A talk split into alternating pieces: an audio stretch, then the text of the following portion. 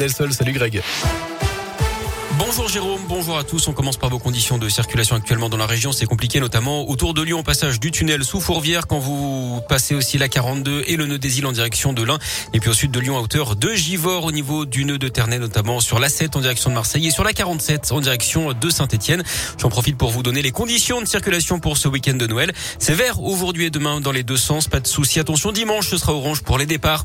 À la une, quels seront les jouets stars au pied du sapin cette année? Le Père Noël continue de préparer son traîneau pour être prêt pour cette nuit. Mais que devrait-on retrouver lors du déballage des paquets demain matin? Selon les tendances, plusieurs jeux devraient faire fureur, que ce soit pour les tout petits, les enfants, les ados, mais aussi les adultes.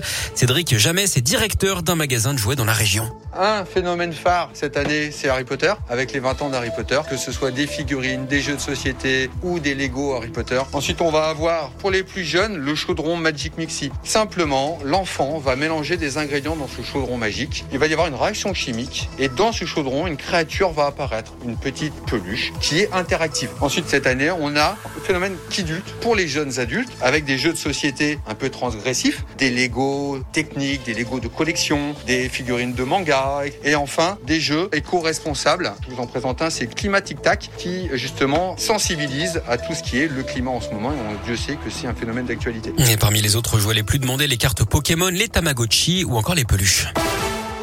Ce réveillon qui sera marqué comme l'an dernier par l'épidémie de Covid avec le variant Omicron qui affole les compteurs en France. Le seuil des 90 000 nouveaux cas quotidiens a été franchi. Hier, c'est un record et ce n'est sans doute pas terminé. Face à cet afflux, en tout cas, c'est la ruée sur les tests. Là aussi, c'est un record avec plus de 6 200 000 tests effectués la semaine dernière. Dans ce contexte, les autorités accélèrent sur la vaccination. Ce matin, la haute autorité de santé a recommandé de réduire à trois mois le délai pour la dose de rappel.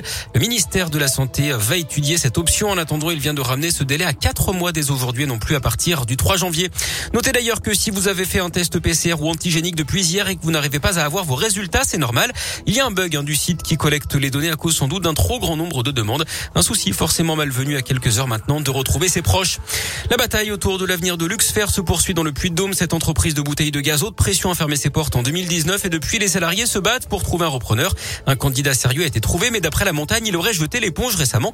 Information démentie par le maire de Clermont, Olivier Bianchi, également président de la métropole qui participe au projet.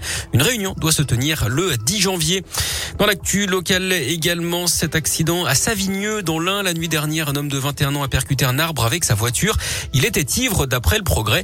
La victime blessée a été conduite à l'hôpital de Villefranche-sur-Saône. Deux autres véhicules en stationnement ont également été accidentés sur la commune voisine. L'enquête menée actuellement par les gendarmes devra dire s'il s'agit oui ou non du même individu impliqué dans cet accident. Merci beaucoup Greg.